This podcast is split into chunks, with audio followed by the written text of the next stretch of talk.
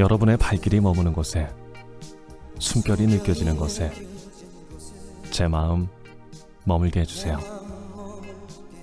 꿈이 꿈으로 끝나지 않을 사랑은 영원히 남아 청취율 1위가 될 때까지 여러분과 함께하겠습니다. 주말에도 쉬지 않습니다. 최경영의 경제쇼 플러스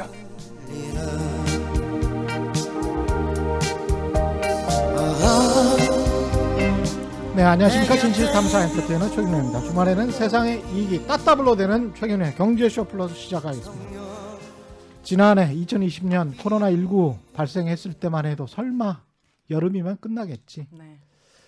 2021년이면 뭐 우리는 해외 여행도 갈 수 있고 뭐 괜찮을 거야 이렇게 생각을 했었는데 올해 역시 마스크와 강력한 사회적 거리두기 속에서 한동안 계속 이렇게 살아야 될 것 같고요. 코로나 19로 인한 경제적 양극화, 불평등, 흔히 K자 회복이라고 하는데 갈수록 심각해지고 있습니다. 이 위기를 어떻게 헤쳐나가야 할지 오늘 경제쇼 플러스에서는 오랜만에 좀 사회적인 이야기를 해보려고 합니다. 코로나19와 우리 복지 문제에 대한 고민 나눠보겠습니다. 인하대학교 사회복지학과 윤홍식 교수님 나오셨습니다. 안녕하십니까? 네, 반갑습니다. 예. 그리고 최경령의 경제쇼 플러스 저의 짝꿍 네. 오윤혜 씨 나와 계십니다. 여러분 반갑습니다. 오윤혜입니다. 예. 오늘 좀 어렵겠죠, 오윤혜 씨. 어, 우선 예. 어, 항상 어려웠지만 오늘은 더 새롭게 어렵고요. 예. 저의 질문의 수준은 더 낮아질 것으로 예상됩니다. 교수님 잘 좀 지도해 주시기 바랍니다. 네, 부탁드립니다. 예. 네. 그 일단 이 구조를 이야기를 많이 해야 같아요. 구조 오늘은 무슨 구조죠? 어떤 그러니까 구조요? 왜, 왜 우리는 이렇게 취약한가 음. 위기에 아 위기에. 어, 예. 그게 이제 코로나 19 바이러스가 훅 들어오면서 네. 뭐 이렇게 취약했어 그래도 명색이 세계 10위권 음. 또는 10위의 경제 대국이라고 하고 네. GDP가 2019년 PPP 기준으로 PPP가 뭐예요? 구매력 기준 어. 구매력 어. 살 수 있는 거 있잖아요 그 나라 화폐로 살 수 있는 것 네. 그 기준으로 방금 전에 나온 통계인데 일본을 우리가 앞질렀어요. 일본이요? 어 진짜요? 예, 어. 영국도 앞질렀습니다. 예. 아, 그만큼 사람들은 물건을 살 수 있는 구매 능력은 그러니까 영국인- 한국에서 네. 살기가 괜찮다는 거야. 다른 나라에 아. 비해서 구매력, 소비만 가지고 놓, 놓고 봤을 때는 네. 살만하다. 네. 엄청 선진국이다. 오, 그래요? 근데 이제 누구? 전혀 네. 그렇게 못 느끼잖아. 피부로 전혀 느끼지 못하고 있는. 그렇게 못 느끼는 사람들이 많잖아요. 네. 왜 그런지 그런 이야기를 하실 것 같아요. 음. 맞습니까? 궁- 궁금합니다. 네, 해보도록 하겠습니다. 어떤 이야기를 주로 해주실 겁니까? 예. 아니, 그 우리가 이- 이런 말씀 지금 아- 그 최영 기자님께서 말씀하신 것처럼 우리가 예. 굉장히 성공적인 나라였거든요. 우리가 아, 예를 들면 1940년대 아시는 것처럼 해방됐을 때 1945년에 우리가 아프리카의 최극빈국보다도 더 가난한 나라였어요. 그렇죠? 아, 그런데 이게 지금 몇십 년 만에 거의 75년 만에 해방된 이후에 지금 영국, 프랑스, 일본과 어깨를 나란히 하는 나라로 이제 성장을 한 거죠. 이게 사실 대충 독립한 나라가 2차 대전 끝나고 70 개국에서 80개국 정도가 되는데 한국과 같은 성과를 이룬 나라가 유일합니다. 한국이 거의 국가 국가로는 그렇죠. 네, 예. 국가 유일하고 음. 그런데 이상하죠. 지금 말씀하신 것처럼 그렇게 성공했는데 왜 이렇게 사는 게 힘든 거지? 도대체 음. 무슨 문제가 있는 거지? 네. 이 문제를 좀 얘기해 볼까? 이거 어떻게 된 거야? 어, 합니다. 예. 뭐- 뭔가 잘못 가고 있는 것 같아요. 그렇죠. 네. 음. 어디로 가고 있는 거지? 우리는? 뭔가 네. 그 진짜 그 빈부격차 양극화가 되게 더 극심해졌다는 게 느껴지거든요. 확실히 극심해는 졌어요. 네, 막, 예. 막 말도 안 되는 자산이 늘어난 사람도 있고 되게 힘 진짜 힘들어진 사람도 있고. 근데 사람이 또 심리적이기 때문에 상대적 박탈, 박탈감이 또 엄청 심하잖아요. 네. 70 제가 70년생인데 네. 그때는 그냥 다그 잘 먹고 잘 사는 것처럼 느껴졌거든요. 네. 근데 지금 집 없는 사람들 특히 서울에서 집 없는 사람들은 아무리 돈을 많이 벌어도 음. 연봉 1억이 넘어도 네. 살 수가 없어. 아 나는 뭔가 소외된 것 같아 이런 맞아요. 음, 맞아요. 음. 이렇게 서울 안에 저렇게 집들이 많은데 내집 음. 하나 없다니. 근데 이제 팩트 체크를 분명히 해야 될 거는 예. OECD에서 발표한 자료 그리고 우리 정부가 보고한 자료에 따르면 뭐 시장 소득을 기준으로 또는 가처분 소득이라고 해서 세금이나 예. 예를 들면 정부가 요번에 재난지원금처럼 공적으로 이전한 소득을 포함한 것들은 이제 가처분 소득이라고 그러거든요. 어, 네. 그러니까 시장 소득 그러니까 그냥 세금 저 세전 음. 소득을 시장 소득이라고 그러는데 그거로 평가한 불평등 지수 예를 들면 지니 개수라고 하는 게 있는데 예. 불평등 지수하고 가처분 소득을 기준으로 한 불평등 지수를 비교해 보면 음. 한국의 OECD 국가 중에서 아주 최악은 아닙니다. 그러니까 우리가 대충 한 중간 정도 중간 정도. 왔다 갔다 하는 정도 수준이죠. 근데 예. 우리가 왜 이렇게 힘들어하는 걸까? 음. 이렇게 불평등이 심하다고 느끼는 걸까? 이 네. 점은 아까 지금 기자님께서 말씀하신 것처럼 상황이 변한 거예요. 그러니까 70년대 예를 들면 1990년대 이전과 이후의 상황이 변한 거죠. 그러니까 예. 90년대 이전에는 굉장히 평등한 사회였어요. 그러니까 예. 우리나라는 굉장히 고도 성장을 하고 뭐 10%가 넘는 성장을 했는데 그 성장이 나름대로 우리가 얘기한 낙수 효과처럼 그 성장의 물이 사회적으로 골고루 퍼져나간 거죠. 네. 그런데 아. 불평등이 굉장히 작은 사회였고 예. 성장하면 성장할수록 불평등과 빈곤이 완화되는 사회였습니다. 오. 근데 90년대를 지나면서 우리나라가 그게 사라져 버렸어요. 성장을 하면 할수록 불평등이 더 커지는 사회가 됐죠. 그러니까 지금 이제 사람들 생각에는 그런 그러니까 우리가 걸어왔던 길과 지금과 비교하면 상대적으로 박탈감이 더 커진 거죠. 저는 그게 가- 근본적으로 한국 사회 불평등의 근본적인 문제라고 생각을 합니다. 왜 그렇게 그러니까. 90년대 딱 기점으로 네. 나뉘게 된 겁니까? 아 이게 좀 약간 어려울 얘기일 수도 있, 예. 을것 같은데 예. 우리가 이제 산업화라고 하잖아요. 그러니까 좋은 일자리가 일반적으로 서구에서도 만들어지는 것은 시장에서 주로 이제 제조업이 막 이렇게 발전하면서 만들어지는 거예요. 근데 우리가 1990년도 초까지 60년대부터 엄청나게 성장을 하면서 제조업 부분에서 굉장히 좋은 일자리들이 많이 만들어진 거예요. 예. 근데 80년대 말과 90년대 초를 거치면서 한국이 소위 말하는 탈산업화가 진행됩니다. 아. 아. 그러니까 이 탈산업화라는 건 기본적으로 그 경제 구조가 제조업 비중이 줄어들고 상대적으로 네. 서비스업 비중이 늘어나는 거죠. 음. 근데 일반적으로 이제 제조업 일자리보다 아주 이제 전문적 서비스직을 제외한 나머지 일자리들 부분은 상대적으로 저임금 일자리들이 많거든요. 우리가 그렇죠. 이제 아는 것처럼. 예. 예. 이제 그런 식으로 이제 변화하면서 이제 불평등이 늘어나게 된 중요한 원인 중에 그게 하나 하나인 거죠. 음. 그런데 이제 이게 좀 더 복잡한 얘기는 네. 우리가 이제 1987년에 민주화가 이루어졌잖아요. 예. 그리고 이제 우리가 6월 달에 이제 저도 이제 그 민주화 항쟁에 이제 참여를 했었는데 그때 대학생이었는데 6월 이후에 7, 8, 9월에 노동자 대투쟁이 일어납니다. 울산을 그렇습니다. 중심으로. 예, 예, 예. 그래서 이제 노동조합이 합법화되고 노동자들이 이제 노동 조건 개선을 위한 임금 투쟁들을 하게 되고요. 음. 그러면서 이제 상황이 좀 나아지는데 이게 뭐랑 맞물리냐면 86년, 87년, 88년에 삼조 호황이라는 게 있었습니다. 맞아요. 삼조왕. 네, 삼조 그렇죠. 호황? 아시죠? 예. 예. 삼조왕. 뭔 네. 이름이에요? 네. 뭐죠? 예. 환율도 네. 유가도 뭐 금리 금리까지죠. 네, 네. 예. 다 낮은 거예요. 그래서 수출도 잘 되고 네. 유가가 낮으니까 우리가 그 먹고 쓰고 음. 수입하고 하는 그런 수입 물가도 낮고 음. 그래가지고 기업도 좋고 가계 소득도 늘어나고 음. 그래서 사실은 98년 외환위기 이전에 우리가 계속 무역 흑자를 기록했지만 그 이전에는 60년대 70년대 박정희 정부 때 지금 교수님이 말씀하신 그 시기에 네. 다 무역 적자였거든요. 아. 잘 모르시지만 네. 매출 경제 성장은 엄청나게 늘어나는데 음. 무역은 다 적자였어요. 근데 이 삼조 호황 요 시기 한 4, 5년만 무역 흑자가 엄청나게 늘어납니다. 음. 그래서 뭐 집값도 폭등하고 그때 뭐 그래서 이제 일기 신도시도 막 짓고 막 그렇게 된게 아, 네. 삼조 호황 삼조 삼저 삼저. 아, 네. 네. 네. 그래서 이제 그 시기가 민주화 시기랑 겹칩니다. 대략 86년부터 88년 또는 89년까지 시기라고 그러거든요. 그러니까 이제 민주화가 되고 나서 노동자들의 임금 인상 요구를 하니까 삼조항에서 경제가 좋아지니까 이 기업들이 그거를 감당할 수 있었던 거예요. 음. 감당했죠. 예. 네. 그런데 우리가 90년대 초에 세계적인 불황이 닥칩니다. 예. 그리고 우리도 삼조왕이 끝나게 되죠. 그러니까 음. 기업이 이제 고민이 되는 거죠. 기업의 입장에선 이 노동자들에게 계속적으로 좋은 임금을 주고 노동 조건을 개선시키면서 노동자들의 숙련 그러니까 즉 숙련 기술을 높여서 생산성을 높여가지고 우리가 성장을 할지 그러려면 이제 기업이 복지도 늘려줘야 되고 세금도 늘려서 복지제도도 많이 만들어야 되고 그런 거예요. 임금도 높여주고 네.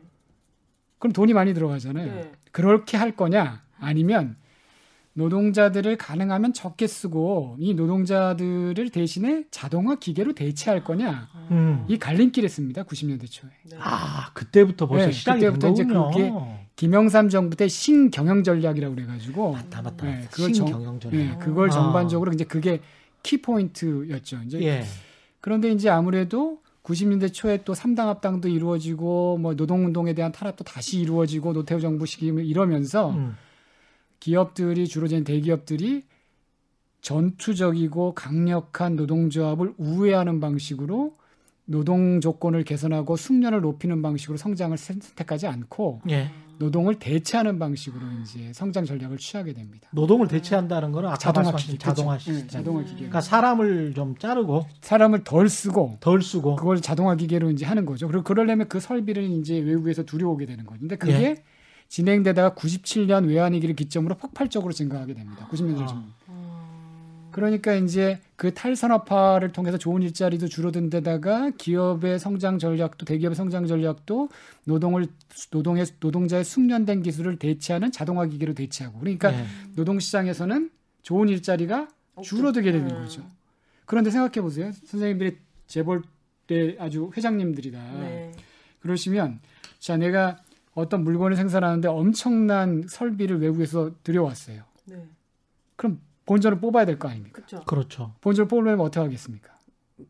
계속 돌려야죠. 그 기계를. 계속 돌려야죠. 예. 비용을 줄여야죠. 그렇죠. 그러니까 이제 불필요하거나 좀 중요하지 않은 건 다 외주화 주고 하청을 주기 시작하는 겁니다. 아, 근데 그런 식으로 이제 그러면 얘가 그래- 책임은 안 지고. 그렇죠. 예. 책임 안 지고 이제 음. 하청을 주고 뭐 이런 방식으로 하면 이제 인건비 단가를 낮추게 되는 거고 그럼 예. 가격 경쟁력에다가 품질 경쟁력이 결합되는 거죠. 그 외주 업체들은 스스로 경쟁해서 그렇죠. 자기들끼리 경쟁해서 그렇게. 예. 단가를 낮춰버리잖아요. 아. 납품을 하려면 음. 그렇게 이제 되는. 물론 예. 이제 그, 그 거기에 살아남는 몇몇 수직 계열화된 하청 업체들은 살아남습니다. 근데 나머지 부분들은 그렇죠. 어려워지는 거죠. 예. 이제 그렇게 가니까 한국의 노동 시장에서 좋은 일자리는 줄어들고 나쁜 일자리는 늘어나게 되는 거예요. 근데 음. 결정적으로 97년 외환 위기를 거치면서 근데 정부가 복지를 확대하기로 결정합니다. 예. 김대중 정부가. 네.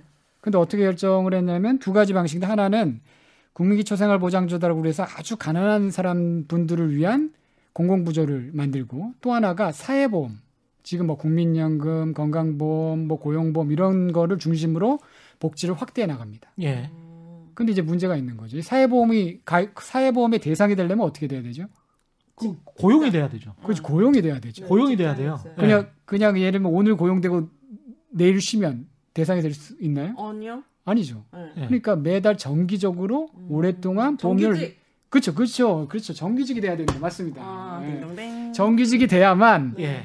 왜냐하면 국민연금이 우리가 이제 소득 대체율을 현재 이제 45%에서 낮아지고 40%까지 낮아지는데 국민연금이라는 그 사회보험에서 상정한 가입 기간이 40년입니다.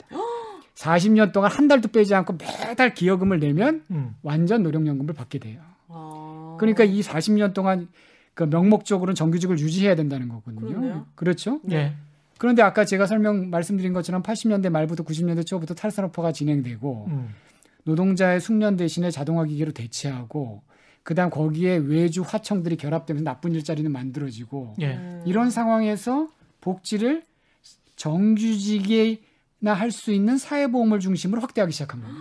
그럼 더 불평등이 심화될 것 같은데. 그렇죠. 불일치가 되잖아요. 그러네요. 음, 음, 예. 뭔가. 어떤 사람은 사회보험 받을 수 있고 그렇죠. 어떤 사람은 사회보험 전혀 못 받고. 그러니까 힘든 사람은 더 혜택을 못 받고 어. 안전한 일자리 있는 사람은 더 받고. 그렇죠. 안전한 일자리 있는 사람은 이제 그러니까 정작 실업이나 질, 이런 이런 거로부터 보호받아야 될 사람들은 안정적 일자리가 없으니까 더못 받고. 보호받지 못하게 되는 거고 음. 안정적 일자리가 있는 사람들은 보호받게 되고 예. 그러니까 이런 상황들이 벌어지게 된 겁니다. 그게 이번에 코로나 19 쇼크가 오면서 음. 우리 사회 에 극명하게 드러나게 확된 거죠. 드러났다. 확 드러나게 된 아. 거죠. 그러면 아까 말씀하신 대로 그런 것들이 막 쌓였어요. 6, 70년대 그런 것들이 쌓였다가 지금 90년대부터 어 그런 자동화 전략이랄지 신경영 전략 그 이후에 이제 IMF 외환위기가 촉발이 돼서 네. 그래 그러면은 아주 쉽게 자를 수 있는 네.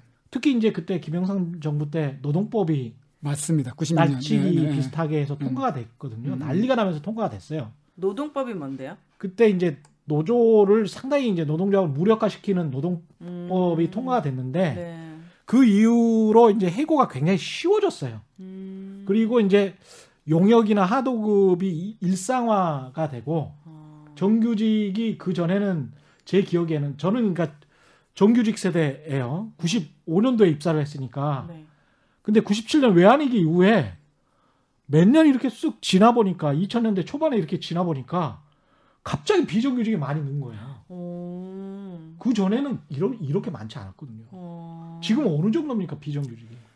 아, 통계 비정규직을 어떻게 잡느냐에 따라 약간 다른 것 같아요. 그러니까 예. 이제 이제 노동사회 연구소, 한국 노동사회 연구소라는 연구소나 학계에서 일반적으로 잡는 거는 대략 40%에서 50% 사이 이렇게 잡고 있고요. 근데 예. 그 다음에 정부의 공식 통계는 30%된 걸로 알고 있습니다. 그렇죠. 그거는 예. 뭐냐면 상용직이라고 분류되는 사람들을 다 정규직으로 포함시키는데 실제로 음. 상용직에는 비정규직도 포함되고 어, 있거든요. 일부. 예. 예. 이제 그 통계를 어떻게 잡느냐에 따라 다 틀린데 사실은 우리 최경영 기자님께 말씀하신 것처럼 97년에 그 시도를 하게 됩니다. 96년에 90 김영삼 정부. 근데 그때 노동자 대투쟁이 일어납니다. 네. 거기에 그리고 정규직을 그렇게 막 정리해고를 할 수 있는 것에 대해서 국민들이 동의해 주질 않았어요. 음. 그래서 당시에 김영삼 정부의 지지율도 낮았고 음. 그래서 총파업을 하게 됐고 국민들이 엄청난 지지를 보냈죠. 그래서 김영삼 정부가 물러납니다. 여당이. 예. 네. 근데 그게 IMF가 터지는 거죠. 예. 네. IMF가 터지고 나서 김대중 정부 김대중 대통령이 당선되는데 그게 이제 2월 달인가 1월 달에 2월 초인 걸로 알고 있는데 제가 지금 음. 정확한 기억은 없는데 하여튼 2월 초인가 1월 2월 초인 것 같아요. 2월 초에 노사정 위원회를 구성을 하고 노사정위원회. 네, 28 합의 2월 2월 8일 날 예. 합의를 하게 됩니다. 그때 뭘, 뭘 합의하게 되냐면 네. 일단은 그때 김영삼 정부 때 시도했던 그것들 그러니까 정리해고를 합법화시키는 걸 동의하게 되고 음. 대신에 이제 노조를 합법화시키고 예. 사회복지 제도를 확충하겠다 이렇게 약속을 하는 거죠. 절충 타협안. 타협안이죠. 예. 근데 이제 문제는 뭐냐면 정리해고는 즉각적으로 효력을 발휘했고 그렇죠. 예. 노조에 대한 합법성이나 노조의 권리 강화나 사회복지는 굉장히 더뎠던 거죠. 음. 거기다가 뭐 예. 실제 실 실전이라고 해야 될까요? 현장에서는 노조, 노동조합을 은근히 이제 탄압하는 그런 회사들도 많았었고 그렇죠. 예. 실제 이제 그게 이제 유성기업이라는 아주 악명 높은 그런 맞습니다. 기업들이 있었고요. 예. 근데 그게 뭐 그때만 끝난 게 아니라 이명박 정부 때 보시면 어딘가요? 어디 중공업들을 파업을 하는데 헬기 띄워가지고 막 위, 위에서 막 특공대들 막 쌍용 자동차. 네, 쌍용 자동차, 네, 네, 쌍용 자동차입니다. 예. 그리고 막 몽둥이로 막 노동자들을 파업하는 노동자들을 막 진압하고 막 이런 패버렸어요. 것들이 최근까지도 있었어요. 그러니까 사실은 우리 사회에서 일하는 사람들에 대한 부, 인식이 굉장히 이제 호전적이죠. 굉장히. 그러니까 뭐 노동자들이 파업을 하고 노동자들이 자기 권리 주장하는 건 어쩌면 굉장히 당연한 거잖아요. 네. 그리고 우리 우리 사회를 살아가는 사람들의 대다수가 다 노동자예요, 사실은. 네. 예. 예, 고용주가 아니기 때문에. 네. 그런데 그 부분, 그러니까 노동자들이 자기 권리를 주장하는 것에 대해서 굉장히 우호적인 분위기가 아닌 거죠. 아. 우호적이지 않게 됐죠. 그런 상황이 네. 공지영 소설이었나요? 의자놀인가? 의자돌? 아, 네. 예. 네. 그러니까 의자놀이, 네. 네. 이그 쌍용 노동 저 자동차 그, 그 상황이랑 비슷한 거죠. 그냥 그 상황을 묘사를 한 거니까. 왜냐하면 지금 현재 한국 상황이 누군가 의자를 앉았잖아요. 네. 근데 일어서면 음. 그 의자를 누군가 또 뺏어버리는 거지. 헉, 못 일어나. 근데 절대 안 일어나야 되는 거예요. 아. 그래서 을과 을끼리 쥐와 쥐들끼리 막 싸우는 것 같은 아. 그래서 이제 걔가 그 자기 꼬리 잡으려고 막 이렇게 빽빽빽 도는 것 같은 음. 그 상황이 98년 이후에 지금 상황인 것 같다는 생각도 듭니다. 아, 아주 정확합니다. 제가 예. 저도 이제 자주 그 얘기를 하는데요. 그걸 이제 뮤지컬 의자 놀이 게임이라고 그래가지고 생각해보세요. 여기 의자가 세 개 있고 네. 여기 여섯 명이 있습니다. 어머. 근데 의- 여섯 명이 있는데 이제 음악이 흐르는 거죠. 다다다다다다다. 그러면 이제 여섯 명이 의자 주변을 도는 거죠. 근데 예. 음악이 딱 멈추면 어떻게 해야 됩니까? 아, 빨리 앉아요. 빨리 빨리 앉아야죠. 근데 생각해 보세요. 의자가 세 개고 여섯 명인데 자 그럼 순발력이 중요할 거 아닙니까? 그 일 그 여섯 명에게 여섯 분에게 1년 동안 헬스장을 끌어주는 거예요. 네. 그래서 하루에 10시간씩 순발력 훈련을 하는 거예요. 음. 그럼 엄청날 거 아닙니까? 네. 근데 1년 후에 다시 와요. 그럼 의자 3개가 있는데 그 주변을 다시 6명이 돌아요. 몇 명이 앉을까요? 세 명이요. 그렇죠. 응. 그 6명은 모두가 하루에 10시간씩 엄청나게 노력했는데 3명밖에 앉을 수 없는 사회. 그게 지금 한국 사회라는 거예요. 그러니까 지금 여기서 그 고용보험에 포함되는 그 정규직도 마찬가지인 거죠. 그러니까 그 사회 그런 것들이 이번에 코로나 19를 계기로 해서 얼마나 우리 사회에 나쁜 일자리를 우리가 그동안 많이 만들어 왔고 그것에 대해서 우리의 여론 주도층이나 많은 사람들이 눈 감고 있었는지를 극명하게 이 코로나19가 보여준 거죠. 그 고용보험이라는 거가 있으면 어떤 혜택을 받을 수 있는 건데요? 그렇죠. 뭐그 예. 말 그대로요. 원래 예. 이제 외국에서는 그거를 실업 실업 보험이라고 그래요. 그렇죠. 근데 우리나라는 김영, 김영삼 정부가 95년도에 그걸 도입하면서 실업 급여라는 게 너무 수동적이다. 실업한 상태에서 이렇게 막 주는, 주는 거니까. 그래서 그건 적절하지 않고 아, 그 이제 워딩입니다. 그 사람들 그분들의 워딩. 네. 그러니까 이 보험 자체가 좀 고용을 촉진하는 역할을 좀 했으면 좋겠다. 그래서 실업보험이라는 명칭으로 도입하지 않고 고용보험이라는 명칭으로 도입합니다. 근데 실제 내용은 실업보험이에요. 그래서 그렇죠. 예. 실업을 당하게 되면 이제 선생님께서 만약에 실업을 당하시게 되면 자기가 받던 임금의 일정한 비율로 실업급여를 받게 되는 거죠. 음. 음. 그러니까 실직을 해도 일정한 급여를 받으면서 다시 재취업의 준비를 할 수 있게 하, 는 거죠. 그 제도가 이제 고용보험 제도인 거죠. 아 네. 그래요? 개념은 조금 있다가 아, 좀 네, 참으세요. 약간 왜냐하면 현실을 좀 아, 네. 말씀을 하셔야 되니까 음. 얼마나 코로나 19 이전에 취약했고 지금은 얼마나 더 취약해졌는지 그 말씀을 좀 숫자로 이야기를 해주실 수 있을 것 같은데요. 예. 그러니까 지금 저 한 가지 이제 그 전에 이제 많은 분들이 아까 이제 서두에도 그렇게 말씀하셨는데 지금 마스크도 벗고 싶고 좀 이 상황 좀 끝내고 싶고 네. 옛날로 돌아가고 싶다 너무 간절하잖아요. 진절머리 나요. 진절머리 나죠. 네. 근데 생각해 보세요. 코로나 19가 발생하기 이전에 대한민국이 어떤 사회였는지 음.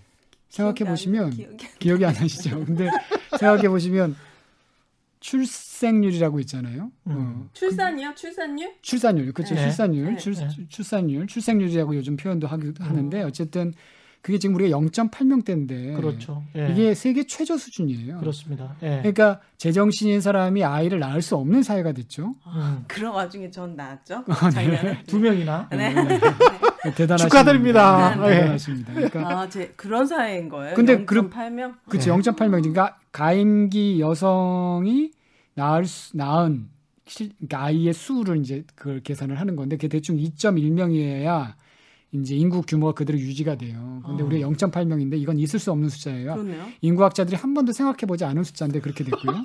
그러니까 음. 학술적으로 규명이 안 될 정도. 이건 어떤 거냐면 전쟁이 일어나거나 체제 전환이 일어나거나 정말 극심한 변동이 일어나면 이런 일이 일시적으로 생길 수 있는데 이게 항상적으로 이 정도 수준으로 유지되고 있는 국가는 거의 없었어요. 한국이 유일하죠. 그 다음에 자살률 OECD 최고 수준이죠. 어, 예. 아직도요? 그럼요. 계속 맞습니다. 아직도? 네, OECD 최고 수준이죠. oh my. 1년에 2만 명이 넘어요.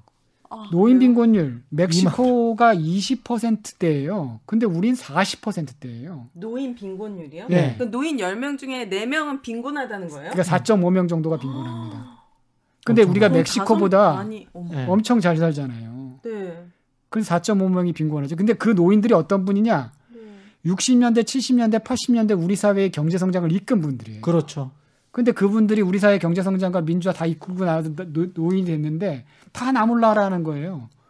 그러니까 그 중에 절반 가까이가 빈곤하죠. 그러니까 그 다음에 좋은 대학이 우리나라는 학벌 사회이기 때문에 좋은 대학 음. 가는 게 목을 매는데 과거에는 뭐 개천에서 용다는 일도 있었는데 지금은 아이들이 공부 잘하고 이런 게 중요한 게 아니라 부모의 사회적 지위가 굉장히 많은 부분을 결정해요. 음. 그렇죠. 그렇죠. 물론 개인의 노력도 중요합니다만 음. 거기에 부모의 사회적인 지위가 결합되지 않으면 갈 수 없는 거죠. 음. 그러니까 굉장히 그래서 이제 청년들은 헬조선 뭐 이렇게 얘기해 뭐 맞아요. 흑수저 금수저 이렇게 얘기하는 거 아닙니까? 예. 네. 근데 우리가 물어보고 싶은 거는 정말 코로나 19 이전을 우리가 돌아가야 되느냐? 네. 아마 그런 사회로 돌아가기를 원하시는 국민들은 없을 것 같네요. 없을 거예요.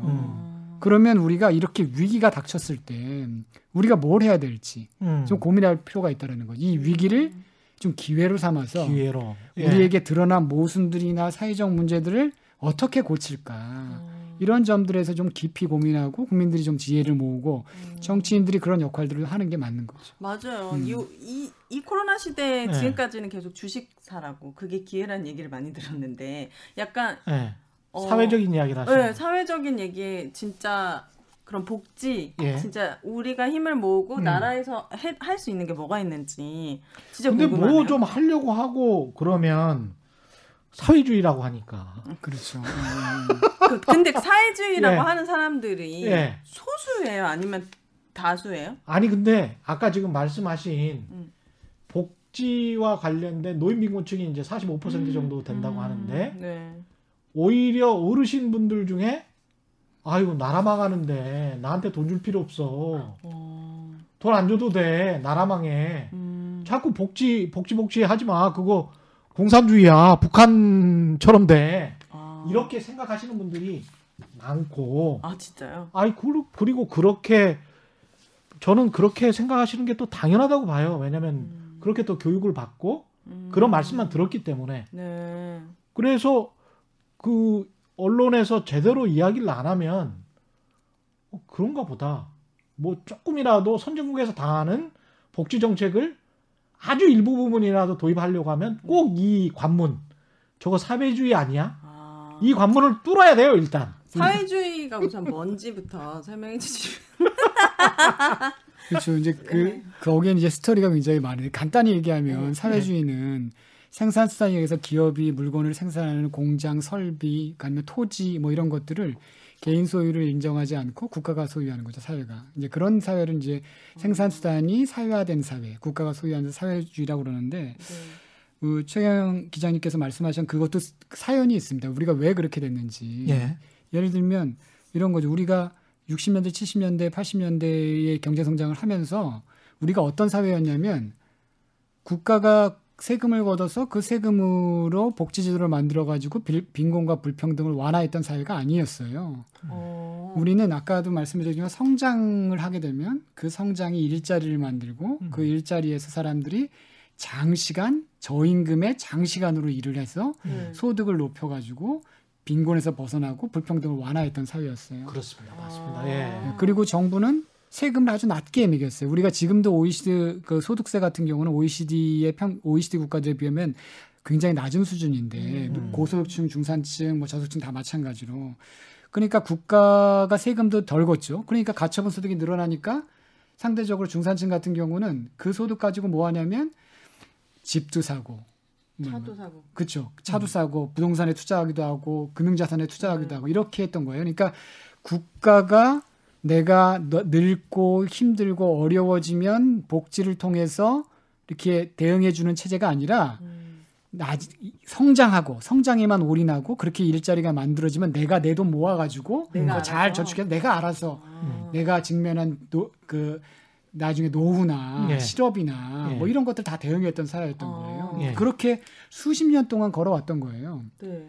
그러니까 당연히 우리 사회에서 제일 중요한 건 성장인 거예요. 그리고 그 성장 속에 성장 성장인데 그런데 지금 이제 우리가 이제 90년대 초반부터 정확하게 아까 말씀드렸던 것처럼 데이터를 보면 92년부터 성장하면 불평등이 증가하는 구조로 변했어요. 그 전까지 내, 내려왔는데 어. 92년부터 예. 그렇게 변했어요. 변하니까 변했는데 그러면 뭐 아니면 그때부터는 뭘 해야 되냐면 성장한 것들을 골고루 이렇게 여러 사람에게 그 나눠주기 위해서는 국가가 세금을 걷어서 그것을 복지로 환원시켜줘야 되는데 그거 안 한 거예요. 예. 아. 국민들은 계속 성장만을 원했던 거죠. 어. 음. 근데 성장 성장 계속하면 계속 불평등을 증가했죠. 그러니까 이런 역사가 있으니까 국가가 세금을 걷어서 무엇을 분배한다라는 것은 국민들한테도 저항을 국민들도 저항하는 거고 어색해. 그치 그게 사회주의에서 주로 예를 들면 아, 하는. 방식이 했던 방식이라고 생각하는 거죠. 그러니까 어. 계속 국가가 세금만 거두려고 하고 세금 걷어서 불평등을 완화하려고 그러면 사회주의다 사회주의다 이렇게 비판을 하는 거죠. 근데 그건 음. 굉장히 지금 잘못되고 현실을 바로 못 보는 거죠. 우리는 더 이상 성장이 낙수 효과를 만들어서 모든 사람이 잘 사는 사회 이렇게 되기 어려운 사회가 됐어요. 네. 그러면 돈을 낼 수 있는 사람들이 세금을 내고 예. 그렇게 거둔 세금들이 좀 공, 골고루 사람들이 안전하게 살 수 있도록 정부가 지출도 하고 인프라도 만들고 이런 데 투자돼야 되는데 예. 여전히 지금도 코로나 상황도 마찬가지입니다. 지금 코로나19 상황이 가장 중요한 게 뭐냐 이렇게 질문을 했더니 사람들이 다 경제라고 그러는 거예요. 음, 그러니까 아직도 성장이 중요한 사회가 된 거죠. 어. 그러네. 네. 예. 그러니까 그걸- 이제 아까 어디서 말씀하신지 모르겠지만 음. 코로나 19 시대 주식에 투자하라 뭐에 투자 이런 것들도 음. 다그 개발 국가라고 하는 발전 국가의 그 성장 제일주의의 유산이 음. 여전히 우리 곳곳에 남아 있는 거죠. 아. 각자 도생의 이념이 맞습니다. 네. 50년 전부터 이렇게 네. 뿌리 박혀 있는 거군요. 음. 네, 맞습니다. 진짜 무슨 다큐에 스웨덴이나 이런 예. 되게 복지가 잘 돼 있는 국가들은 음. 이, 이번 코로나 시대를 통해서 오히려 국가에 대한 신뢰가 되게 커졌더라고요. 자기네들 예. 가게가 닫아도 전혀 불안하지가 않대요. 국가에서 90% 이상은 그렇죠. 보전해주고 음. 내가 일을 쉬어도 거기에서 되게 많은 부분을 국가에서 보증을 해준다는 거예요. 음. 근데 우리는 사실 좀 그런 부분에 대해서 인, 어색하고 인색하고 꿈도 못 꾸잖아요, 사실은. 그렇습니다. 각자 도생해서 공정 공생으로 가야 될 것 같은데 네, 그. 재난지원금망 같은 경우도 뭐 보편적으로 지원해야 되느냐 선별적으로 음. 지원해야 되느냐 여러 가지 이야기들이 많고 유럽이나 미국에서 논의되는 거하고 우리하고는 좀 다른 것 같은데 그런 재난지원금 이야기부터 한번 구체적으로 이야기를 해볼까요? 네, 그, 예. 그것도 이제 굉장히 이제 여러 가지 이슈가 있는데 예. 이제 한 가지 이제 팩트를 우리가 알아야 될 거는 예. 재난지원금이라는 형태로 해서 헬리콥터먼이라고 그래요. 하늘에서 이렇게 쭉 다 뿌린 오, 거죠. 그렇죠. 예. 전 국민에게 뿌린 거죠. 이런 대응을 한 국가는 전 세계에서 그러니까 오- 주로 OECD 국가죠. 선- 음. 선진국에서 한국, 미국, 일본밖에 없어요. 아, 아, 재난지원금을 예, 주는 예, 나라가요? 예. 그렇게 이제 전 국민에게 현금으로 이렇게 지급한 나라는 그 중에서도 예. 미국은 최상위층을 제외하고 줬고, 음. 어. 그러니까 정확하게는 전부 모두에게 우리는 사실 가구에게 줬기 때문에 하여튼 음. 어쨌든 간에 그런 식으로 했던 나라는 세 나라밖에 없고 유럽이나 특히 우리가 복지 선진국이라고 아까 말씀하셨던 스웨덴 같은 나라는 재난지원금이나 형태로 지급되지 않았고 음. 기존의 복지제도가 잘 돼 있으니까 그 복지제도 내에서 네. 아. 그분들을 그 포용한 거죠. 그래서 그 속에서 이제 해결한 한 거지. 그러니까 음. 그게 뭘 의미하냐면 그렇게 네. 되니까 실직한 사람들에게는 실업급여가 지급되는 거고 뭐 아. 이런 식으로 아. 실업급여에 해당이 안 되는 사람은 실업보조라는 게 있어요. 그러니까 고용보험에 가입하지 않은 사람들. 예. 그러니까 고용보험이라는 건 이제 사회보험이랑 아까 말씀드린 그렇죠. 대로 정기적으로 돈을 내야 되는 거니까 여기 예. 해당하지 않은 사람들은 실업부조라는 제도를 통해서 음. 또 보호해주고. 아. 근데 예외적인 게 이제 자영업자입니다. 자영업자들 같은 그렇겠습니다. 경우는 예. 자영업자 같은 경우는 그런 자영업자를 위한 제도들이 잘 갖춰져 있지 않고 자영업자가 실업 보험에 강제 가입, 지금 우리가 가입 임금 음. 노동자가 가입하는 것처럼 강제 가입 형태가 아니기 때문에 이 자영업자에 대해선 이런 대응을 한 거죠. 먼저 어렵다고 신청을 하면 독일 같은 경우를 예를 들면 신청을 네. 하면 무조건 지원해 주는 거예요. 우선 우선 지원하고 네. 자영업을 유지하게 만드는 거죠. 그러니까 이게 음. 자영업을 폐업하게 되면 문제가 다시 회복이 불가능합니다. 네. 굉장히 그렇죠. 어렵죠. 예. 그러니까 그렇죠. 유지시키는 게 중요한 거죠. 그러니까 음. 먼저 내가 매출이 줄어서 경영하기 어렵다, 유지하기가 그럼 신청을 하게 되면 무조건 지원해주고 나중에 정산하는 거예요. 음. 그러니까 실제로 이 자영업 A라는 뭐 카페에 매출이 실제로 줄었으면 그 지원금을 회수하지 않고 아. 신청을 했는데 실제 매출이 유지된 거예요. 그럼 나중에 이제 정산할 때 다시 회수하는 거죠. 그러니까 오. 선지원 후정산 방식으로 하는 거죠. 근데 이렇게 하면 어느 정도는 피해 규모에 따라 지원할 수도 있고 예. 이게 가능한데 한국 같은 경우는 지금 일괄적으로 뭐 200만 원, 300만 원 이렇게 네. 지금 그렇죠, 지급하는 그렇죠. 거잖아요. 예. 정액 정액 급여로. 음. 근데 자영업도 다 같은 자영업이 아니잖아요. 예. 그렇죠. 뭐 어떤 자영업 그 같은 자영업 내에서도 마찬가지인 거죠. 음. 그러니까 그래서 꼭 필요한 사람들에게 제대로 돌아갈 수 있느냐 이런 부분에 음. 굉장히 의문이 있는 거고 예. 네. 또 하나는 보편주의가 뭐냐 도대체 선별주의가 뭐냐 음. 제가 한번 여쭤볼게요. 우리나라 아동수당, 아동이 있는 가구에게 아동수당을 지급합니다. 이건 예. 보편주의입니까? 선별주의입니까? 선별주의. 선별주의. 아, 보편주의 보편- 아니에요? 네. 아, 아동- 선별주의일 수도 있네. 아동 그- 있는 왜냐면 아동 아동이 선별해서. 있는 가구만 선별해서 선별. 하는 거고. 어. 근데 모든 아동한테 주는 거니까 그건 또 보편주의고. 그렇죠. 이제 예. 그, 그 차이가 있는 거예요. 예. 그러니까, 그러니까 아주 정확하게 두 분이 짚으신 거예요. 네. 그러니까 보편주의가 뭐냐의 논쟁이 이게 붙은 거죠. 그러니까 예. 2010년에 무상급식 논쟁 혹시 기억하세요? 네. 그렇습니다. 있습니다. 예, 예. 예. 우리나라에서 처음으로 이제 복지국가 논쟁이 막 들불처럼 타올랐던 게 예. 2010년입니다. 그래서 뭐 뭐 아이들을 바깥 먹는 것 같고 차별하면 되니 안 되니 뭐 음. 이건희 씨의 손자녀에게 무상급식을 줘야 되니 많이 뭐 이런 논쟁들이 있었잖아요 그때 예. 한참 동안 예. 이제 그때 이제 처음 우리나라에서 진짜 보편주의 논쟁이 있었는데 그때 보편주의는 우리 뭐라고 얘기했냐면 음. 그런 인구 사회학적 특성에 따라서 지금 아동이 있는 가구면 부자건 가난한 사람이건 아동이 우리나라의 시민들이니까 그분들 그 아동이 있는 건 무조건 다 지원하는 것. 음. 실업에 직면하면 그 사람이 부자이건 가난한 사람이건 실업에 직면해 소득이 상실되면 예. 지원해 주는 거. 이걸 보편주의라고 얘기했던 거예요. 예. 음. 근데 지금 상황은 뭐냐면 음. 우리나라의 시민이면 누구나 받는 거죠. 어. 이걸 보편주의라고 얘기한 거예요. 그러니까 이게 어. 보편주의가 전통적으로 복지국가에서 얘기했던 보편주의하고 지금 재난지원금을 얘기하는 보편주의와는 결이 다른 보편주의라는 거예요. 그러니까 공경에 처한 모든 사람 그러니까 또는 필요가 있는 모든 사람에게 지원하는 것. 그렇죠. 그게 이제 보편주의인데 예. 그냥 모든 사람에게 지원하는 걸로 변질됐다. 변질됐다기보다는요. 네. 그게 이제 기본소득이라는 제, 그 제도가 있는데 또 다른 그렇죠. 또 예. 다른 이제 프레임이죠. 이 복지국가와 복지국가의 전통적인 복지국가에 대해서 새로운 사실 몇백 년 된 이야기인데 그렇죠. 그게 최근에 예. 이제 부상하고 있는 얘기인데 그 기본소득은 음. 에서 바라보는 선별주의는 인구 사회학적으로 선별하거나 음. 뭐 이런 것들도 다 선별주의라고 보는 거예요. 근데 전통적인 복지국가에서는 노인이면 누구나에게나 아동이 음. 있으면 누구나 이건 선별주의라고 본 게 아닌 거죠. 음. 그래서 그러네요. 지금 선별주의라고 만약 예를 들면 아동수당을 보는 거는 그런 기본소득의 관점에서 보면 선별주의라고 보이는 거지만 예. 전통적으로 보편주의 어, 복지국가의 관점에서 보면 보편주의고 북서유럽이나 스웨덴에서의 보편주의는 지금 제가 얘기한 복지국가의 보편주의 즉 음. 인구 사회학적 특성에 따라서 필요한 사람들에게 제공하고 사회적 위험이 직면한 모든 사람에게 제공하는 거. 예를 들면 이런 거죠. 실업급여를 제공하는데 실업급여의 대상은 실업한 사람에게 지급하는 거잖아요. 네. 그렇죠. 예, 일자리 그 사람이 인사. 은행에 돈이 얼마나 많건 적건 가리지 않고 그렇죠. 음. 실직하면 지급하는 거예요. 네. 음. 근데 지금의 보편주의는 실업급여 예를 들면 실업급여를 지급하는데 다 모든 시민에게 다 지급하는 거죠. 지금 재난지원금 코로나- 같은 네, 재난지원금 같이. 거 보편적으로 주장을 한다면 그쵸. 예. 근데 이게 적절하냐 이게 음. 논쟁이 있는데 저는 기본적으로 기본적으로 필요한 사람에게 지원하는 게 맞다 음. 이렇게 생각을 하는데 음.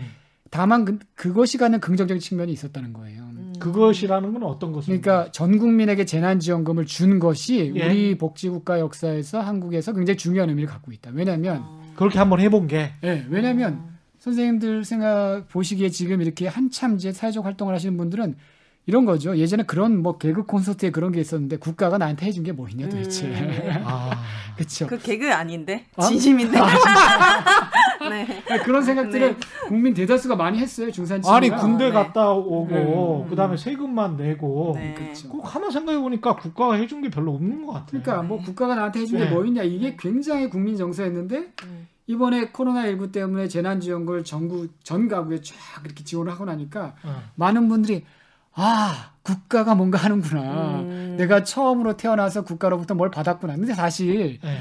그분들도 다 건강보험 혜택을 받았잖아요. 그쵸. 그렇죠 사실은. 그 다음에 초등교육 무, 무상이잖아요. 음. 중단교육 무상이고 올해부터 작년부터 음. 고등교육 무상이 되기 시작했어요. 예. 음. 그거 말고도 뭐 도로, 공원 여러 가지 공공시설 이용하는 것도 다 무상이었죠. 그러니까 사실 이렇게 깨끗한 물과 전기, 그렇죠. 값싼 전기와 이게 선진국 가보시면 아시지만 네. 인터넷 시설 뭐 이런 것들이 네. 대단해요 한국. 그러니까 예. 그게 다 국가의 굉장히 싼 편이에요. 공적 지원이 다 예. 포함된 건데 이거는 국가 지원했다고 생각하지 못했던 거죠. 그쵸. 예. 근데 직접적으로 피부에 느낀 게 이 재난지원금이었다는 그쵸. 거예요. 그러면서 아. 아. 국가가 뭔가 시민을 위해서 어떤 일을 하고 있구나라는 생각을 갖게 한 것. 음. 음. 또 하나는 뭐냐면 아 그래서 보편주의라는 게 좋은 거구나. 보편주의하면 나도 좀좀 지원을 받을 수 있겠구나. 예. 이런 긍정적인 생각들을 국민들이 하게 됐죠. 네. 아. 이제 이제 정치 과거 같은 무상급식 논쟁은 안 할 수도 있네 그러면. 그렇죠. 이제는 무상급식 예. 노식에서 선별적으로 하자는 건 아마 씨알도 안 먹힐 걸요. 아. 그렇겠네요. 예, 그게 이제 예. 우리나라에 이제 큰 이제 2010년 무상급식, 2020년 재난지원금이 그 물꼬를 돌린 거죠. 이제 그러면 네. 음. 우리가 어떻게 이제 전 국민에게 이런 식으로 다 지원할 수 있겠느냐 계속 예. 매달 예. 아니면 이건 어렵잖아요. 네. 이제 이 힘들을 어떻게 실업이 발생했을 때 나이가 들었을 때 음. 사회적 위험에 직면했을 때 이런 분들에게 소득 조사, 소득이 많고 적음, 자산이 많고 적음에 가리지 않고 우리나라 대한민국 국민이라면 누구나에게나 음. 좀 지원할 수 있는 이런 보편적 제도로 어떻게 만들 거냐 음. 이런 전환점들을 우리 정치나 정부나 국민들이 좀 생각해 볼 필요가 있는 거죠. 아, 굉장히 중요한 말씀하셨다. 그럼- 생각해 보니까 또 네. 2010년 무상급식 말씀하셨지만 그 이후에 박근혜 대통령이 대통령 선거 한 한두 달 나- 남기고 갑자기 모든 노인에게 네네네. 기초연금 30만 원인가 노인의 네, 맞습니다. 노인들에게 예, 예. 아. 지급하겠다라고 네. 모든 노인에게 아. 그게 지금 말씀하신 보편적 지원이에요. 맞습니다. 보편적 그래 가지고 그 당신이 이제 빨간 색깔이었거든요. 뭐 여의도고 어디고 그 빨간 색깔의 새누리당 네. 네.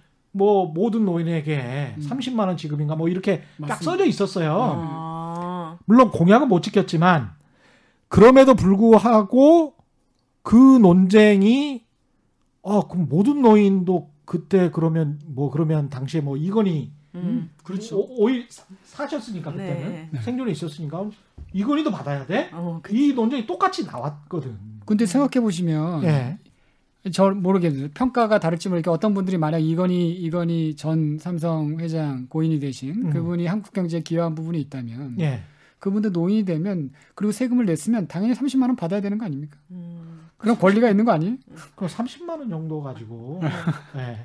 싫다고 하지 않으실 것 같은데 그분은. 아니, 그러니까 뭐 표시도 아니, 안 그리고- 나겠지만 어쨌든 네. 간에 네. 그런 정도로 우리나라 대한민국 노인이면 모든 사람이 받아야 되는 거죠. 이제 그런데 음. 이제 사실은 아까 말씀하셨던 것처럼 박근혜 정부에서 그걸 철회했잖아요. 예. 하위 70%에게만 지원을. 했고 그걸 국민연금 받는 것에 또 연동시키고 이러면서 이제 맞습니다. 깎았는데 아. 그때 우리 최 기자님 말씀하신 것처럼 노인분들에게 인터뷰했어요. 그랬더니 뭐라고 그랬냐면 국가가 어려운데 우리가 참아야죠. 그랬어요. 그렇죠. 아, 그렇게 진짜요? 했어요. 딱 그러니까, 그랬어요. 그러니까 이게 음. 어르신들은 딱 그렇게 말씀하셨어요. 세상에. 국가가 나를 위해서 뭘 해준다는 게 굉장히 어색한 사회예요. 그 부담스럽고 부담스럽고. 아유 나라 망할까 봐. 그쵸. 아유, 니들이나 그냥 써. 나그 내가 내. 문제를 뭐 해결하는 사회인 거죠. 예. 아. 이게 예. 이렇게 해서는 이, 이- 이렇게 내가 내 문제를 해결하는 게 코로나 19 상황에서 이런. 음. 해소가 안 된다는 것. 아. 문제를 해결할 수 없다는 게 확인된 거죠. 박근혜 전 대통령 20만 원이었네. 네, 20만 공약이 원. 예. 30만 원이 예, 아니었습니까? 20만 원이었고. 네. 어쨌든 예. 못 지켰잖아요. 아니 자기가 아, 연동을 어, 네. 시켜서 지키려고 노력은 했어요. 아. 예. 그 그래서 그러면은 네. 교수님께서 생각하시는 앞으로 이런 이런 예. 복지 만들어갈 수 있는 복지가 과연 어떤 것들이 있는지 음. 어떤 혜택을 받을 수 있는지 음. 그렇게 힘을 모으면 우리나라가 어떻게, 어떻게 바뀌는, 되는지. 바뀌는지 그래. 난 좋다. 살 날이 많거든 우리 많잖아요. 살 날이 많을까? 궁금해요. 그건 nobody knows야. 아무도 몰라. 그거는. 예. 아 예. 이게 여기가 죽음을 아무도 몰라요. 예. 그래서 우리 이 프로그램이 경제 프로그램이니까 네. 경제와 관련된 거 먼저 그럼 말씀을 드릴게요. 복지랑 이제 경제랑 관련된 네. 거. 그러니까 혁신이라는 게 있잖아요. 네. 혁신 혁신이라는 게 뭐냐면 지금까지 없었던 새로운 것들을 만들거나 여러 가지 있었던 것들을 조합해서 새로운 것들을 만들거나 뭐 이런 것들이 혁신인데 우리 대한민국이 여태까지는 여기 선진국이라고 불리는 국가들이 있고 고소득 국가 있고 우리가 열심히 따라갔잖아요. 열심히 따라가기 후발국이라고 그러는데 따라가는 과정에서는 그들이 했던 것의 시행착오들을 우리가 넘어서면서 재빨리 따라갈 수 있었죠. 음. 예. 근데 우리가 이제 선 고소득 국가에 진입했어요. 음. 그럼 이제 우리가 더 치고 나가려면 네. 여기에 머무르지 않으려면 더 치고 나가려면 스- 지금까지 없었던 새로운 무엇을 만들어야 되는 거죠. 네. 예. 그럼 이 혁신이 어떻게 가능할 거냐 이런 음. 질문을 해야 되는 거죠. 예. 근데 우리가 예를 들면 선생님 생각하시기에 뭐 어떤 거를 개발할 때 우리가 100가지를 하면 100가지 다 성공할 거라고 생각하십니까? 아니요. 전혀 그렇지 않죠. 전혀 그렇지 않죠. 예. 네. 아마 제 생각에는 100가지 하면 그 중에 한두 가지 성공하면 대단한 성공이라고 생각해요. 그렇죠. 음. 그런데 그럼 100가지를 해야 되는데 100사람이 새로운 시도를 해야 되는데 만약 99사람이 만약 그걸 실패하면 망하는 거야. 생계가 보장이 안 돼. 음. 예. 그다음 다시 도전할 수 없어. 그러면 음. 우리 여기 있는 세 명도 그런 위험한 1, 2%의 성공밖에 안, 성공 가능성밖에 없는 거에 도전하겠습니까? 안 하죠. 아니요. 아니요. 할 수 없는 거죠. 네. 그럼 뭐 하겠습니까? 그러니까 공무원 시험 준비하고 그렇죠. 음. 그런 거 하는 거예요. 보장된 것, 보장된 거, 안전한 것. 과거에 했던 것, 하던 대로 아. 그 혁신은 나올 수가 없네. 그렇죠. 그러니까 대한민국 네. 국민들이 다 공무원 시험 준비해 보세요. 지금 다 하고 있더라고요. 그죠? 우리 청년들 다 하고 있죠. 거기서 혁신이 나오겠냐는 거예요. 안. 안 나오죠. 네. 예. 그럼 이 사람들이 아, 그 1%, 2%의 가능성이지만 내가 해보겠다. 이렇게 하려면 어떻게 돼? 내가 시도했다가 실패해도 다시 또 다시. 또 도전할 수 있는 안전판이 있어야 되는 거죠. 아. 그게 복지라는 거예요. 예. 아. 대한민국 국민이면 누구나 기본적인 생활을 보장하고 음. 실직해도 안전 안정적으로 생활할 수 있고 다시 도전할 수 있고 음. 내가 나이가 들어서 늙어도 안정적인 노후가 보장되는 이런 사회가 있으면 내가 지금 청년 시기에 내가 중년이건 내가 나이가 들었고 언제든지 시도할 수 있는 거죠. 예. 음. 근데 이런 시도가 가능한 사회가 돼야 되는데 보니까 그런 혁신이 가능한 사회가 좋은 복지 국가라는 거예요. 아. 음. 굉장히 밀접한 연관이 있는 거죠. 예. 그러니까 많은 분들이 복지를 하면 소비에 쓰는 거고 세금 걷어 가지고 생산 비생산적인 것에 투자한다 돈을 낭비한다 이렇게 생각하시는데 음. 우리가 좀 생각을 바꿔야 되는 거예요. 아니네요. 음. 우리 청년들 모두가 안전하게 자기 하고 싶은 걸 다 하게 음. 예. 모두가 자기가 잘할 수 있는 분에 노력하게 이렇게 복지 제도를 만들어주면 그 청년들이 무한한 가능성으로 도전할 거고 그 수많은 사람들 중에 100에 한둘은 성공할 거고 음. 그런 것들이 이어지면서 우리가 세상에 없던 것들을 만들어내고 예. 세계 경제를 리드하는 혁신이 되는 거죠. 네. 이런 사회를 만들기 위해서 복지가 필요한 거다라는 음. 겁니다. 지금 말씀하시는 거를 들어보니까 그러면 가령 무슨 뭐 서울시나 뭐 경기도나 이런 곳에서 청년 수당 같은 거를 지급하는 거 네네. 이런 것도 그 범죄에 들어갑니까? 아, 저는 이제 필요하다고 생각해요. 왜냐하면 우리나라가 아까 말씀드린 것처럼 지금 뭐 청년의 성공 여부가 음. 부모의 사회적 지위에 굉장히 밀접하게 연관되어 있기 때문에 예. 그 부모의 사회적 지위와 관계없이 청년들이 시도하고 자기가 하고 싶은 일을 할 수 있게 만들어줘야 되는데 예. 현재 제도로는 그게 어렵다라는 거예요. 네, 청년 수당은 거의 뭐 생계 음, 유지도 음, 힘들지 않나요? 그가 아주 취약계층에게 네. 집중되는 건데 그래서 모든 청년들이 기본적으로 부모로부터 독립해서 예를 들면 자유롭게 자기가 하고 싶은 일 할 수 있는 정, 정도로 지원해 주는 거 이것들은 굉장히 바람직하다라고 생각을 합니다. 네. 그렇군요. 또 어떤 제도들이 있을까요? 그다음에 또 하나는 이제 이, 이게 이제 뭐 필요한 게 뭐냐면 음. 적어도 절대 빈곤은 없어야겠다. 음. 우리나라 사회에서 우리가 예. 지금 GDP가 지금 제가 이제 IMF 그 확인하니까 대략 3만 2천 불 정도가 되는 것 같은데 명목으로 예. 어, 2020년에 3만 2천 불 정도가 되는 것 같은데 그 정도 수준의 나라에서 절대 빈곤층이 있다?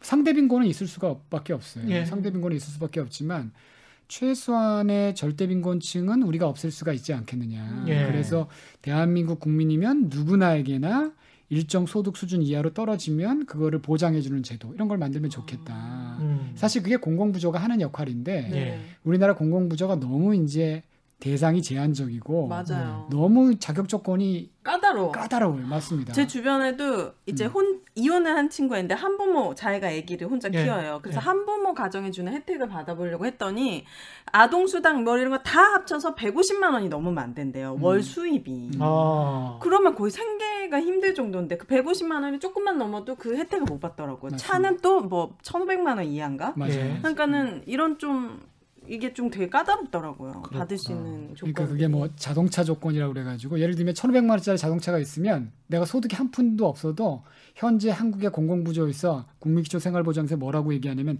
그게 중고시장에 팔면 대략 시가가 1,500만 원이에요. 그러면 음. 소득을 얼마로 잡냐면 그 사람은 월 소득이 1,500만 원이 있는 걸로 잡는 거예요. 예? 뭐? 그뭐 안 누가 잡는 얘기죠? 거야 이거? 그걸 간주 소득이라고 1,500만 원? 그러는데. 예. 그러니까 그 차를 팔 때까지 1,500만 원이 있는 거예요. 그러니까 그 공공부조의 수급 대상자가 되면 되고 싶으면 그 차를 팔아야 되는 거예요. 저는 이런 것 때문에 꼼수가 엄청 생겨난다고 음, 생각해요. 음, 그러니까 음. 자기 명의로 안 하고, 그렇죠. 뭐집 같은 것도 다른 사람 명의로 하고, 음. 그러니까 정직하게 사는 사람들은 혜택을 받을 수가 없어요. 그래 가지고 뭐 자동차 리스에서 사실은 그래서 또 임대주택 뭐 들어가 가지고 그러니까요. 뒷돈 챙기고 예. 그러니까 음. 그 제도를 자꾸 이렇게 막 촘촘하게 막 선별하려고 그러면 아까 말씀하셨던 그런 여러 가지 이제 부작용들이 발생을 하는 거죠. 그러니까 그러네. 시민권에 기반해서 우리나라 국민의 일정 소득 이하면 누구나에게나 기본 생활을 보장하는 거 이게 음, 필요한 거고 음. 그러네요. 또 인구 사회학적 특성에 따라서 예를 들면 뭐 노인이라든지 뭐 예를 들면 아동이라든지 이런 부분에 이제 보편적 수당을 지급해 주는 것. 음. 그다음에 이제 사회보험이죠. 사회보험인데 요즘 최근 뭐 아마 들어보셨을 거예요. 전국민 고용보험이라고. 그 예. 저는 이거 되게 음. 궁금해요. 예, 고용. 도대체 이게 예. 왜 중요한 건지. 그러니까 지금 아까 말씀드리는 것처럼 지금의 사회보험은 고용관계, 내가 음. 누구에게 고용돼 있어야 해요. 네. 그러니까 독립적으로 프리랜서로 일하고 이러, 이러 시는 분들은 없죠. 대상이 아니죠. 예. 특고 같은 분들 대상이 아니에요. 예. 저도 고용보험 대상이 아니에요. 고용보험 가입자가 아니죠. 아니니까. 아니 가입자가 예. 아니거든요. 예. 근데 소득 활동을 하시잖아요. 네. 음. 그러니까 이제 고용 관계에 기반해서 보험 제도를 만들게 되면 대상이 너무 작아진다. 특히 우리나라처럼 불안정 고용 상태가 90년대부터 늘어난 상황, 음. 그다음에 지금 디지털 기술 변화를 통해서 예를 들면 기- 노동, 플랫폼 예. 노동 이런 게 증가하고 있잖아요. 예. 뭐 그런 상황.